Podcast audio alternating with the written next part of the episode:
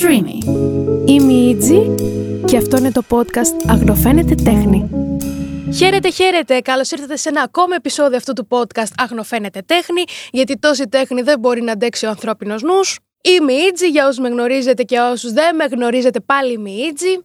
Βρίσκομαι λοιπόν εδώ σήμερα, μιας και το podcast ρε παιδί μου, εκπέμπει πολύ τέχνη, να μιλήσω πάλι. Γιατί έχω, το έχω συζητήσει πάρα πολλές φορές στο παρελθόν και από στόρια και στο Instagram και στο YouTube, γενικότερα πάρα πολύ, ε, για ένα θέμα που το βιώνω κι εγώ και σιγά σιγά φτάνει προς το τέλος του, που το βιώνετε κι εσείς, που θα το βιώσετε κι εσείς και σήμερα, αγαπητά μου παιδιά, θα μιλήσουμε για την καλών τεχνών. Ταν, ταν, ταν.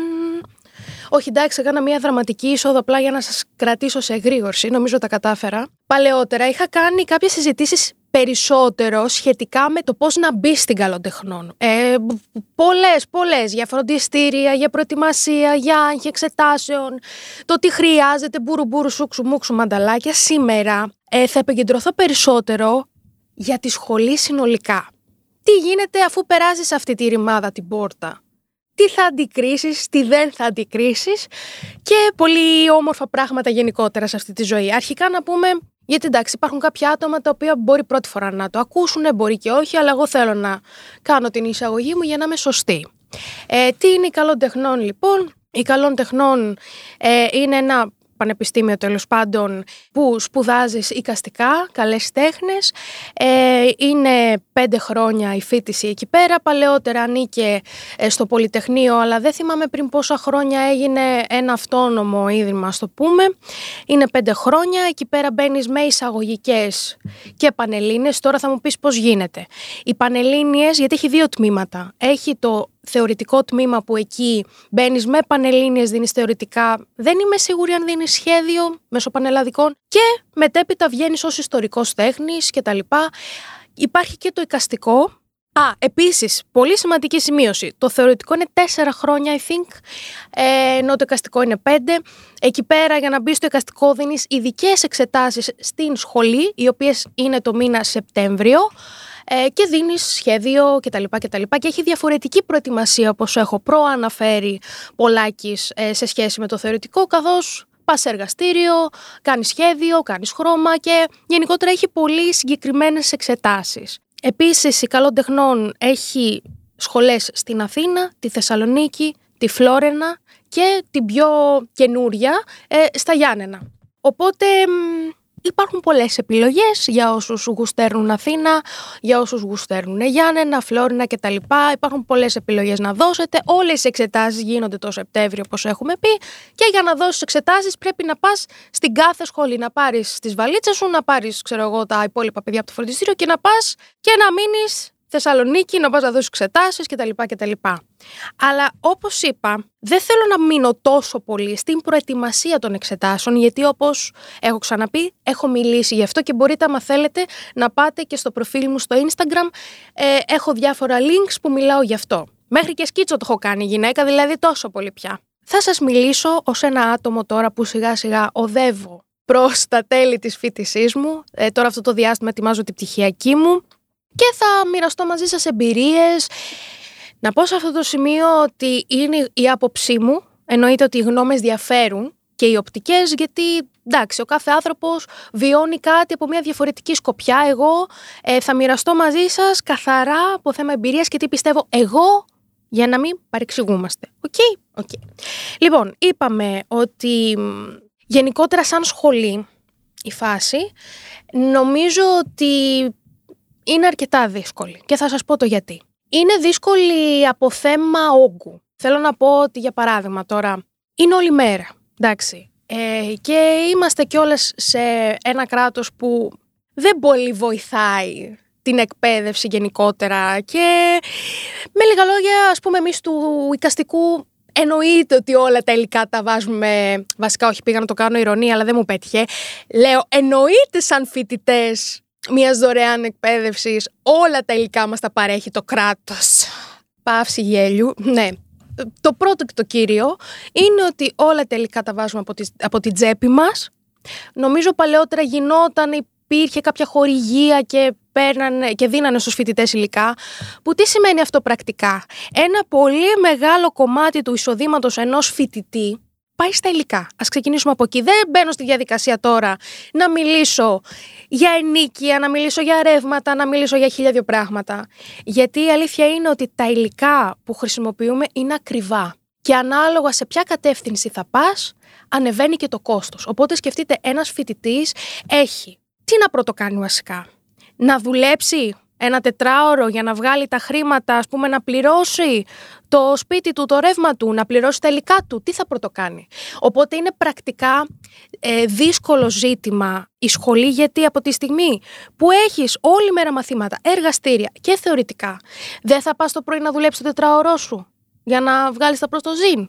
Ε, αυτόματα έφυγε η μισή μέρα. Οπότε σκεφτείτε αυτό πόσο πίσω πάει τους φοιτητές ε, και τις φοιτήτριες ε, στο κομμάτι του χρόνου σπουδών. Υπάρχουν και περιπτώσεις που OK, okay, κάποιοι φοιτητές έχουν μία παραπάνω ευχέρεια, δεν το λέω υποτιμητικά σε καμία περίπτωση. Απλά έτυχε να τους βοηθάνε οι γονείς τους, να πάνε λίγο καλύτερα τα πράγματα και να υπάρχει μία πιο ομαλή και ευτυχώς. Εγώ το λέω ευτυχώς πραγματικά, γιατί τα παιδιά το ευχαριστούνται ακόμα περισσότερο. Είναι αυτή η ανέμελη ζωή της φοιτητικής ζωής. Αλλά γενικότερα δυσκολεύει πάρα πολύ η κατάσταση. Τι άλλο να πω, ναι, είναι, είναι κάποια θέματα πρακτικά αυτά που δυσκολεύουν τη φίτηση. Ε, γι' αυτό και όλα στο όριο αποφύτησης, ας πούμε, είναι στα 6-7 έτη. Δηλαδή, ε, υπάρχουν και φοιτητές που τελειώνουν στα 5, να, ας πούμε, εγώ για παράδειγμα δεν θα τελειώσω στα 5, θα τελειώσω λογικά στα 6, στα 6-7 ας πούμε. Γιατί υπήρχαν πάρα πολλές δυσκολίες, όπως και πολλά άλλα άτομα. Εννοείται και σε άλλες σχολές ισχύει αυτό, απλά σε εργαστηριακές σχολές το πράγμα λίγο συμπιέζει το πρόβλημα. Τέλος πάντων, να πάμε τώρα λίγο στα πιο ελαφρά πράγματα. Η καλοντεχνών, όταν μπαίνεις, ε, καλείσαι να διαλέξεις ε, κατεύθυνση.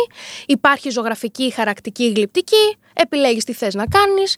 Και μετέπειτα, καθώς περνάνε τα έτη, ε, υπάρχουν και πάρα πολλά μαθήματα επιλογής. Το καλό με τη σχολή είναι ότι σε περνάει από διάφορα πεδία. Δηλαδή, μπορείς να κάνεις κοινογραφία, μπορείς να κάνεις βίντεο τέχνη, μπορείς να κάνεις ψηφιδωτό, μπορείς να κάνεις αγιογραφία, μπορείς να κάνεις. Τι άλλο μπορείς να κάνεις. Έχει πάρα πολλά. Μπορείς να κάνεις performance, ε, μπορείς να κάνεις μεταξωτυπία, μπορείς να κάνεις χαρακτική. Έχει πάρα πολλούς οδούς.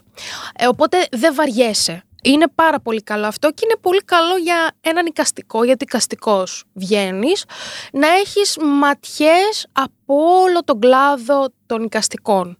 Και είναι υπέρ. Είναι πολύ υπέρ σου αυτό. Ε, οπότε ναι, δεν διαφέρει από σε καμία περίπτωση από άλλες σχολές. Υπάρχουν εξεταστικές, υπάρχουν θεωρητικά, υπάρχουν εργαστήρια. Εδώ όμως τι διαφέρει; Ότι το εργαστήριο της καλών τεχνών σε σχέση με τα εργαστηριακά άλλων σχολών ε, δεν έχουν απουσίες. Γιατί θα μου πεις αγάπη μου, γιατί όταν εννοούμε εδώ εργαστήριο, ε, το εννοούμε με... Καλά πήγε αυτό, παιδιά μου, συνεχίζουμε. Είδατε, δεν μπορώ να συγκεντρωθώ από την τόση τέχνη που βγάζω γυναίκα. Δεν μπορώ και παθαίνω σαρδά. Που λέτε, ε, στη σχολή καλών τεχνών, τα εργαστήρια εννοούνται ως, πώς να το πω, το εργαστήριο του καλλιτέχνη. Κυριολεκτικά δηλαδή, πώς έχετε στο μυαλό σας ένα ζωγράφο που μπαίνει στο ατελιέ του, είναι το ατελιέ. Όπου εκεί πέρα υπάρχουν διάφοροι δάσκαλοι που εσύ τους έχεις επιλέξει και δουλεύεις μαζί τους. Άρα, πρακτικά δεν γίνεται να μπουν απουσίες γιατί σε όλη μέρα εκεί ή σε κάθε μέρα εκεί και είναι το ατελιέ σου. Δεν υπάρχουν απουσίες εκεί. Ε, υπάρχει όμως πολλή δουλειά όπως και στα υπόλοιπα εργαστήρια και σχολές και μπλα μπλα. Το πρόγραμμα έχει ως εξής. Εργαστήριο το πρωί, θεωρητικά το μεσημέρι, και εργαστήριο το απόγευμα. Τώρα είμαι σε φάση εγώ, λέω τόσα πράγματα και κάποιος που θέλει να πάει στη σχολή με αυτά που ακούει, δεν νομίζω να πολύ θέλει, αλλά πραγματικά εγώ λέω τη δομή. Εγώ να σας πω την αλήθεια, όσο και δύσκολο να ήταν, εμένα μου, μου άρεσε και μου αρέσει. Έχω ένα παράπονο όμως. Αφήνω αστερίσκο για μετέπειτα. Που το θεωρώ και λίγο απαράδεκτο. Λίγος πολύ σε μια σχολή τέχνης στην Ελλάδα ε, να μην υπάρχει αυτό που θέλω να πω μετά. Δεν κάνω spoil, θα σας πω. Οπότε καταλαβαίνετε είναι γεμάτο το πρόγραμμα ενός φοιτητή και ξαναλέω συν τώρα να πάει να δουλέψει, συν να κάνει, συν να είναι συνεπής, συν, συν, συν, πολλά συν. Τα εξάμεινά μας, εξεταστικές μας, ο Σεπτέμβρης μας, έχουμε ρήμαδο Σεπτέμβρη, πολύ σωστά. Τα μαθήματα ποικίλουν. Ένα άλλο πράγμα που μπορείς να κάνεις μέσα από τη σχολή είναι να επιλέξεις κιόλας τα παιδαγωγικά σου, δηλαδή να να βγεις μετέπειτα και να διδάξεις που εγώ να σας δώσω μια φιλική συμβουλή. Είτε θέλετε είτε δεν θέλετε να ασχοληθείτε με την παιδεία, δηλαδή με την εκπαίδευση να μπείτε σε ένα σχολείο, σε ένα εργαστήριο να διδάξετε, η γνώμη μου είναι να πάρετε τα παιδαγωγικά γιατί πραγματικά ασχέτως αν δεν το επιλέξετε ε, μπορεί να σας χρησιμεύσει και εσωτερικά πολύ. Είναι πολύ ενδιαφέροντα αυτά που λέει, είναι πάρα πολύ ε, ουσιαστικά και νομίζω ότι θα βοηθήσει και εσωτερικά την οικαστική σας δουλειά. Τώρα από εκεί και πέρα, εντάξει βέβαια έχει λίγο με όλο αυτό το σύστημα με το νέο νομοσχέδιο μην μιλήσω τώρα γιατί είμαι πάρα πολύ φορτωμένη τώρα με αυτό που έχει έρθει με την παιδαγωγική επάρκεια. Τώρα δηλαδή κάνεις, κάνουμε πρακτική σε σχολεία. Εγώ ήδη δουλεύω γενικότερα πάνω στα, στην εκπαίδευση. Κάνουμε και τα παιδαγωγικά και μετέπειτα πρέπει να βγούμε έξω και να κάνουμε πάλι ε, ένα χρόνο, δεν ξέρω πώς είναι ακριβώς, να μην λέω ψέματα, για να πάρουμε την παιδαγωγική επάρκεια μπουρδες. Τέλος πάντων, συνεχίζω. Ανέφερα στην αρχή ότι η σχολή έχει δύο τμήματα, το θεωρητικό και το εικαστικό. Το οικαστικό είπαμε κάποια λόγια τώρα, το θεωρητικό γίνεσαι ιστορικός τέχνης, με λίγα λόγια, δεν έχει τόσο πολύ εργαστήρια. Βασικά δεν έχει σχεδόν καθόλου. Μόνο στα δύο τελευταία έτη έχεις κάποια εργαστηριακά και γίνεται μια συνεργασία μεταξύ οικαστικών και θεωρητικών, ας το πούμε, Επίσης, ένα άλλο πράγμα, υπάρχει γενικότερα μια αντιπαράθεση. Τα έλεγα και στο επεισόδιο με το Μυρθιδάτη, μπορείς να πας να το δεις αν θέλεις. Δεν κάνω διαφήμιση, αλλά κάνω.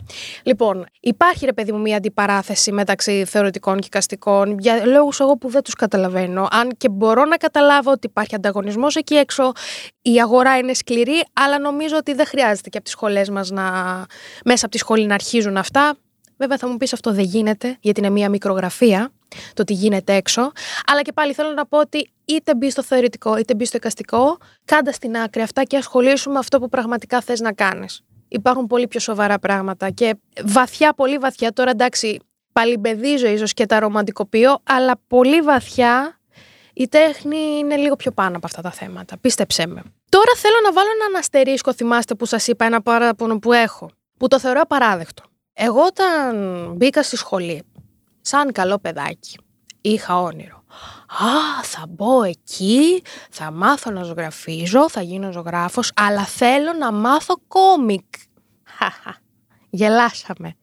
Εμένα πραγματικά από το Λύκειο, νομίζω Λύκειο γυμνάσιο, μου άρεσε πάρα πολύ. Τα κόμικς έκανα έτσι μόνη μου, είχα επηρεαστεί πολύ από τα μάγκα, γενικότερα έλεγα ότι αυτό θα ήθελα να κάνω. Πήγαινα στα κον, και η καλών τεχνών ήταν μια οδός στα μάτια μου ότι θα πάω προς τα εκεί. Περνάω στη σχολή. Υπήρχε ένα τμήμα ακόμη και εκεί ψηλό διαλυμένο, αλλά υπήρχε. Και γενικότερα δεν πολύ άκουγα ότι αυτό θα επιζήσει το τμήμα. Ότι αργό πεθαίνει.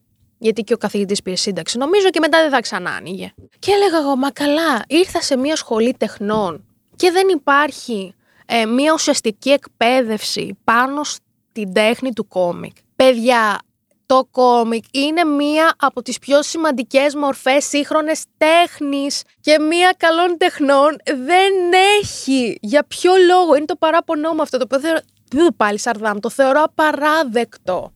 Τέλος πάντων, θα προσπαθήσω λίγο το συνέστημα του θυμού να το ρίξω, να μιλήσω λίγο αντικειμενικά. Τέλος πάντων, με τα πολλά και με τα λίγα, εγώ είχα απογοητευτεί γιατί έλεγα ότι εντάξει το κόμικ θα γίνει χόμπι, ε, δεν το σηκώνει γενικότερα η τέχνη, η σύγχρονη τέχνη στην Ελλάδα και χίλια δύο και χίλια από εδώ. Ε, και άρχισα και έκανα άλλα πράγματα. Ζωγράφιζα, έπιανα πινέλο, ασχολιόμουν λίγο με το βίντεο, με μοντάζ και τέτοια. Ε, μέχρι που κάποια στιγμή έσκασε η καραντίνα, άρχισα εγώ να κάνω τα δικά μου, λίγο να ανθίζει αυτό το πράγμα και λέω ότι όπα παιδιά δεν πέθανε το, το όνειρό μου, μάλλον γεννιέται σιγά σιγά. Ε, φανταστείτε όταν το παρουσίασα τι κάνω, μου είπαν ωραία, δείξε μας και τη δουλειά σου τώρα. Αυτή ήταν η απάντηση. Και λέω, μα εγώ μπήκα στη σχολή για να κάνω κόμικ. Μου λένε, σε λάθο σχολή μπήκες. Μπορεί να πήγαινε σε μια ιδιωτική ειδικά για αυτό το πράγμα που συμφωνώ, αλλά από την άλλη όμως μία καλών τεχνών δεν θα έπρεπε ένα εργαστήριο να, να υπάρχει για αυτό το πράγμα. Υπάρχουν κάποια θεωρητικά πάνω στο κόμικ ευτυχώς, αλλά θέλω να πω ότι η ουσία είναι ότι δεν υπάρχει καρπός σε αυτό το πράγμα. Και για ποιο λόγο; Γιατί η σύγχρονη τέχνη είναι συντηρητική σε κάποια πράγματα. Αν, για παράδειγμα, όσες φορές έχω κάνει κουβέντες με ανθρώπους της τέχνης και τα λοιπά, πάντα έχουν κάτι να μου πούνε ότι αυτό δες και το άλλο. Α, είναι το κόμικ, αλλά δες και αυτό, δες την παραστατική ζωγραφική, δες και κάτι άλλα πράγματα. Σαν να μου λένε κοπέλα μου, έλα όμως που εγώ πιστεύω σε αυτό το πράγμα. Γιατί είναι κάτι πολύ σημαντικό και τα τελευταία δέκα χρόνια στην Ελλάδα το κόμικ έχει ανθίσει πάρα πολύ. Και το κοινό έχει, έχει ανοίξει και μέσα από τα social πραγματικά έχει δώσει πραγματικά την οντότητα που χρειάζεται. Και όλος ο κόσμος έρχεται πολύ κοντά του. Και με στεναχωρεί αυτό. Η αλήθεια είναι, οπότε θέλω να πω σε αυτό το σημείο τώρα, μου πεις με αυτό το παράπονο τι θες να πεις. Θέλω να πω ότι πραγματικά αν θέλεις να ασχοληθείς με το κόμικ σαν κόμικ, δηλαδή θες να κάνεις μόνο αυτό, καλύτερα να πας σε μια ιδιωτική. Αλλά όμως να πω και τα θετικά ότι τα εικαστικά με βοήθησαν πάρα πολύ, γιατί καλώς κακός είναι η βάση όλων των πραγμάτων. Το σχέδιο, η σύνθεση, το πώς σκέφτεσαι εικαστικά με βοήθησε πάρα πολύ στο να εξελίξω το κόμικ. Και η αλήθεια είναι ότι η καλών τεχνών στο προσφέρει αυτό. Πάρα πολύ έντονα και μετέπειτα μπορεί να μην το καταλαβαίνουμε στην αρχή, αλλά όσο περνάει ο καιρός και ασχολούμαστε, φαίνεται. Και εγώ το πήρα πρέφα. Η αλήθεια είναι και το χρωστάω στην καλοντεχνών αυτό και στους δασκάλους μου. Μετέπειτα η επαγγελματική αποκατάσταση σε αυτό το κομμάτι. Θα σας πω. Γενικότερα από αυτή τη σχολή θα βρεις δουλειά. Τώρα μου πεις πώς γίνεται. Θα σας πω κάτι. Όταν ένας άνθρωπος ξέρει που θα πάει, είναι η πρώτη του επιλογή. Ότι εγώ θέλω να πάω σε αυτή τη σχολή, ειδικά. Εγώ φανταστείτε δεν έδωσα καν πανελλήνιες. Ήξερα ότι θα πάω σε αυτή τη σχολή.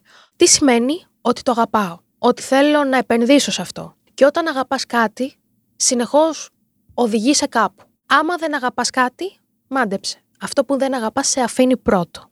Οπότε σχεδόν όλοι οι φοιτητές που επιλέγουν, και αυτό ισχύει για όλες τις σχολές έτσι, όταν επιλέγεις και κάνεις κάτι που αγαπάς, κάπου θα βρεις την άκρη. Μπορεί να φτύσεις αίμα, αλλά αυτός είναι ο σκοπός. Όταν αγαπάς κάτι, θα φτύσεις αίμα. Αν δεν αγαπάς κάτι, δεν θα ασχοληθείς καν.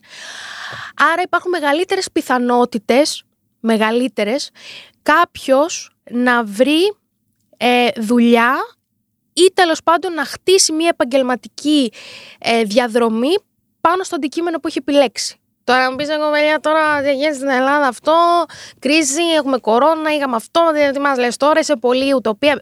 Καταλαβαίνω, αλλά επειδή βλέπω και έχω δει ανθρώπους που έχουν φύγει από αυτή τη σχολή, κάπου κάπως θα βρούνε κάτι. Μπορεί να μην είναι αυτό που ήθελαν εξ αρχής, αλλά είναι πάνω στο αντικείμενό τους και είναι η αρχή για πολλά πράγματα. Με το που βγεις, για παράδειγμα, από τη σχολή μπορείς να κάνεις τα χαρτιά σου, να πας ε, να διδάξεις, που πολλοί το έχουν πολύ υποτιμητικό, αλλά εγώ το θεωρώ μεγάλο, δεν ξέρω πώς να το πω, μεγάλο χρέος, μεγάλο, είναι, είναι πολύ βαρύ και το θεωρώ πολύ σημαντικό. Και απορώ που κάποιος εκεί έξω, κάποια το οτιδήποτε το υποβαθμίζει. Ε, μωρέ, πας να διδάξεις σχολείο αντί να είσαι σε γκαλερί και το να κοιτά. Είναι πολύ σημαντικό. Κάποιοι άλλοι μπορεί σιγά σιγά να χτίζουν κάπως διασυνδέσεις για να ξεκινήσουν την καριέρα τους τώρα, ειδικά με τα social. Παιδιά, τα social βοηθάνε πάρα πάρα πολύ και είναι μια αλήθεια. Είναι μια αλήθεια αυτό το πράγμα και είναι η δουλειά του μέλλοντος. Όσο και να έχουν και τα κακά τους, όπως όλα τα πράγματα σε αυτή τη γη έχουν θετικά και αρνητικά. Άμα μαθαίνουμε και να τα αξιοποιούμε σωστά, μπορούμε να βρούμε θέσεις εργασίας από εκεί.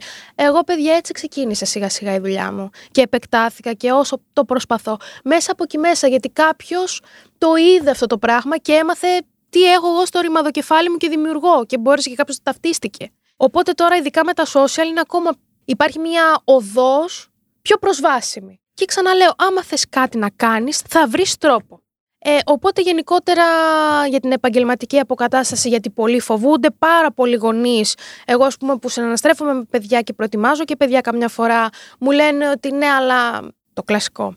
Ε, ε, εμένα το γιο μου δεν τον ε, άφησα να δώσει καλών τεχνών, γιατί, ενώ το ήθελε πολύ βέβαια, γιατί δεν έχει επαγγελματική αποκατάσταση, αλλά τον άφησα στην αρχιτεκτονική. Ε, δεν είναι Γιάννης, είναι Γιαννάκης. Θέλω να πω, όχι ας πούμε ότι στην αρχιτεκτονική θα είναι καλύτερα. Ε, θέλω να πω ότι όλα έχουν τα ρίσκα τους. Το θέμα είναι το αγαπάς αυτό που κάνεις. Άμα το αγαπάς κάπου κάποτε μία χαραμάδα φωτός θα υπάρχει και ξέρεις γιατί θα υπάρχει. Δεν θα είναι και από μόνη της. Εσύ θα έχεις κάνει τη διαδρομή να τη βρεις. Γιατί, γιατί γουστάρεις αυτό το δρόμο που επέλεξες. Άμα δεν σου άρεσε, δεν θα έκανες τίποτα. Ε, οπότε, πραγματικά σας λέω, εμένα είναι η άποψή μου αυτή, ότι υπάρχει επαγγελματική ε, αποκατάσταση και νομίζω ότι θα έπρεπε να υπάρχει φόβος όπως θα ήταν για τα υπόλοιπα επαγγέλματα. Εντάξει, ζούμε και σε πολύ δύσκολες εποχές, αλλά αυτό το πράγμα, επειδή είναι καλοτεχνών και επειδή το ένα και επειδή το άλλο, ε, νομίζω ότι είναι κατάλοιπα πολλών ταμπού, τα οποία νομίζω ότι εμείς οι ίδιοι του χώρου πρέπει να αρχίσουμε να τα καταρρύπτουμε, έτσι. Και θα έρθουν και τα υπόλοιπα. Ε, σιγά σιγά. Και σε αυτό το σημείο θέλω να πω τώρα, άραγε ένα ερώτημα πολύ σημαντικό. Ή και όχι. Αξίζει καλών τεχνών τελικά παύση αγωνίας; Ναι, αξίζει. Όπως είπα, για παράδειγμα, μπορεί να σε, κάποια, σε κάποιους τομείς να μην είναι τόσο ας πούμε, γεμάτη όπως θα έπρεπε, αλλά ναι, εννοείται ότι πάντα, όπου και να πας, πάντα κάτι θα πάρεις. Δεν γίνεται αυτό. Είτε αρνητικό είτε θετικό. Ε, η καλό τεχνών έχει πολλά να σου δώσει, έχει πολλά να δώσει και η αλήθεια είναι ότι με στεναχωρεί πάρα πολύ και όλες η αντιμετώπιση του κράτους ως προς τον κλάδο της εκπαίδευσης των, των τεχνών, γιατί είναι πολύ κρίμα και τέτοιες σχολές έχουν πολλά πράγματα να δώσουν. Έχουν γνώση, πολύ γνώση, πάρα πολύ. Έχουν μία οδό σε μία επαγγελματική σταδιοδρομία. Εγώ έχω μάθει πολλά πράγματα. Η αλήθεια είναι, με έχει βοηθήσει πάρα πολύ η καστική ματιά στο πώς δουλεύω στα κόμιξ. Με έχει βοηθήσει πάρα πολύ. Έχω μάθει πολλά, έχω γνωρίσει εξαίρετους καλλιτέχνες και δασκάλους και όχι, γιατί υπάρχουν και αυτά. Προσωπικά είμαι πάρα πολύ, το έχω ξαναπεί κιόλας, ευγνώμων που βρίσκομαι σε ένα εργαστήριο ζωγραφικής που έχω εξαίρετους δασκάλους και έχω δει πάρα πολλές ε, οπτικές και πραγματικότητες της τέχνης. Άλλες πιο σκληρές, άλλες πιο γλυκές. Επίσης έχω μάθει ότι η αγορά εργασίας είναι σκληρή, υπάρχει πολύ ανταγωνισμός, αλλά νομίζω ότι άξιζε. Δηλαδή αυτό που σκεφτόμουν πριν περάσω όταν ήμουν με τις ώρες πάνω από τα, πάνω από τα σχέδια μαυρισμένη μέσα στη ζέστη και ονειρευόμουν αχ θα μπω στη σχολή μου, θα είναι όλα ρόδινα. Μπορεί να μην ήταν τόσο αλλά σε ένα βαθμό είμαι ικανοποιημένη. Γιατί αυτό που πίστευα ότι θα υπάρχει εκεί μέσα υπήρχε.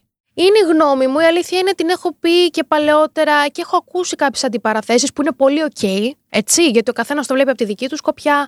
Μπορεί να τύχαινε να βρίσκεται σε άλλους δασκάλους οι οποίοι δεν ήταν για να είναι δάσκαλοι, μπορεί να βρει και μία πολύ κακή συναναστροφή με φοιτητές κτλ.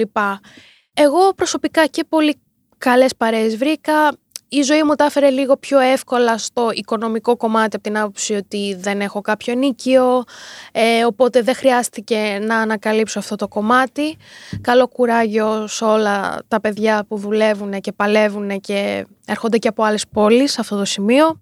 Και θα ξαναέδινα στη σχολή, μπορώ να πω. Απλά εγώ έχω ένα παράπονο ότι η σχολή θα ήθελα να επενδύσει παραπάνω και σε άλλα πεδία, όπως είναι το κόμικ, όπως είναι και άλλες μορφές τώρα, δεν ξέρω ας πούμε που μου έρχονται στο μυαλό ή όχι, να είναι λίγο πιο ανοιχτή και να μην είναι καμιά φορά, είναι λίγο, είναι αυτός ο συντηρητικός ακαδημαϊσμός που από τη μία λέμε ότι είμαστε πάρα πολύ ανοιχτοί, είμαστε στη σύγχρονη τέχνη, ε, ερευνούμε και άλλους τομείς, ερευνούμε την κλασική τέχνη, ε, την αρχαϊκή τέχνη, μπλα μπλα μπλα, βρισκόμαστε στη σύγχρονη. Θα ήθελα να μην είναι τόσο συντηρητική σύγχρονη τέχνη, βρε παιδιά, στην Ελλάδα. Γιατί υπάρχουν πολλοί καλλιτέχνε που μπορούν να δείξουν και να ανθίσουν, ας πούμε, τα πατέρια τους και να πάνε ένα βήμα παρακάτω κάποια πράγματα. Ίσως αυτό θα έλεγα. Κοιτάω τις σημειώσεις μου να δω. Ε, εγώ θα, θα έχω πριν κλείσουμε να δώσω μια συμβουλή. Κυρίως στα παιδιά ξανά, παρόλο που το επεισόδιο επικεντρώνεται περισσότερο στη σχολή μέσα, θέλω να σας πω ότι οι εξετάσεις που θα δώσετε δεν έχουν καμία σχέση με αυτά που θα μάθετε στη σχολή. Έχουν μία εισαγωγή στο σχέδιο, οκ. Μέσα θα μάθετε τα πιο ουσιαστικά πράγματα. Εκεί πέρα είναι απλά ένα σούπερ μάρκετ που πρέπει μέσα σε 5-6 μήνες να μάθεις να ζωγραφίζεις για ένα συγκεκριμένο πράγμα. Όπως είναι οι Πανελλήνε, πρέπει σε 5-6 μήνες να μάθεις ένα σωρό κείμενα απ' έξω, να μην ξεχάσεις ούτε το και, που έχει κάποιες τεχνικές ίσως για να το κάνεις. Έχει ένα συγκεκριμένο διάβασμα. Όπως και το διάβασμα στο πανεπιστήμιο διαφέρει. Δεν είναι ακριβώς αυτό το παπαγαλίστικο καμιά φορά. Έχει έχει διερευνητικό διάβασμα. Έτσι ακριβώς είναι και η σχολή και εξετάσεις της καλών τεχνών. Είναι εξετάσεις. Δεν ήρθε το τέλος του κόσμου. Θα μου πεις γραφικούρα, αλλά πραγματικά ναι. Πέρασα με τη δεύτερη. Και ευτυχώς που πέρασα με τη δεύτερη, γιατί την πρώτη είχα φάει την κρυάδα των εξετάσεων και όταν πήγα και ξαναέδωσα ήμουνα πάρα πολύ χαλαρή και ήξερα πώς να κινηθώ και τα πήγα πολύ καλά. Μην ξεχνάμε ότι πίσω από μία αποτυχία που εγώ δεν το θεωρώ αποτυχία, στη γωνία πάντα μας περιμένει η επόμενη ευκαιρία. Και πραγματικά υπάρχουν ευκαιρίες. Και πόσο μάλλον τα πρόκειται για εξετάσεις. Ε, το λέω με αυτό το με τόση ένταση γιατί ήδη προετοιμάζω παιδιά, ήμουνα και εγώ σε αυτό το σημείο και βλέπω πόσο πίεση υπάρχει για αυτό το πράγμα που δεν χρειάζεται.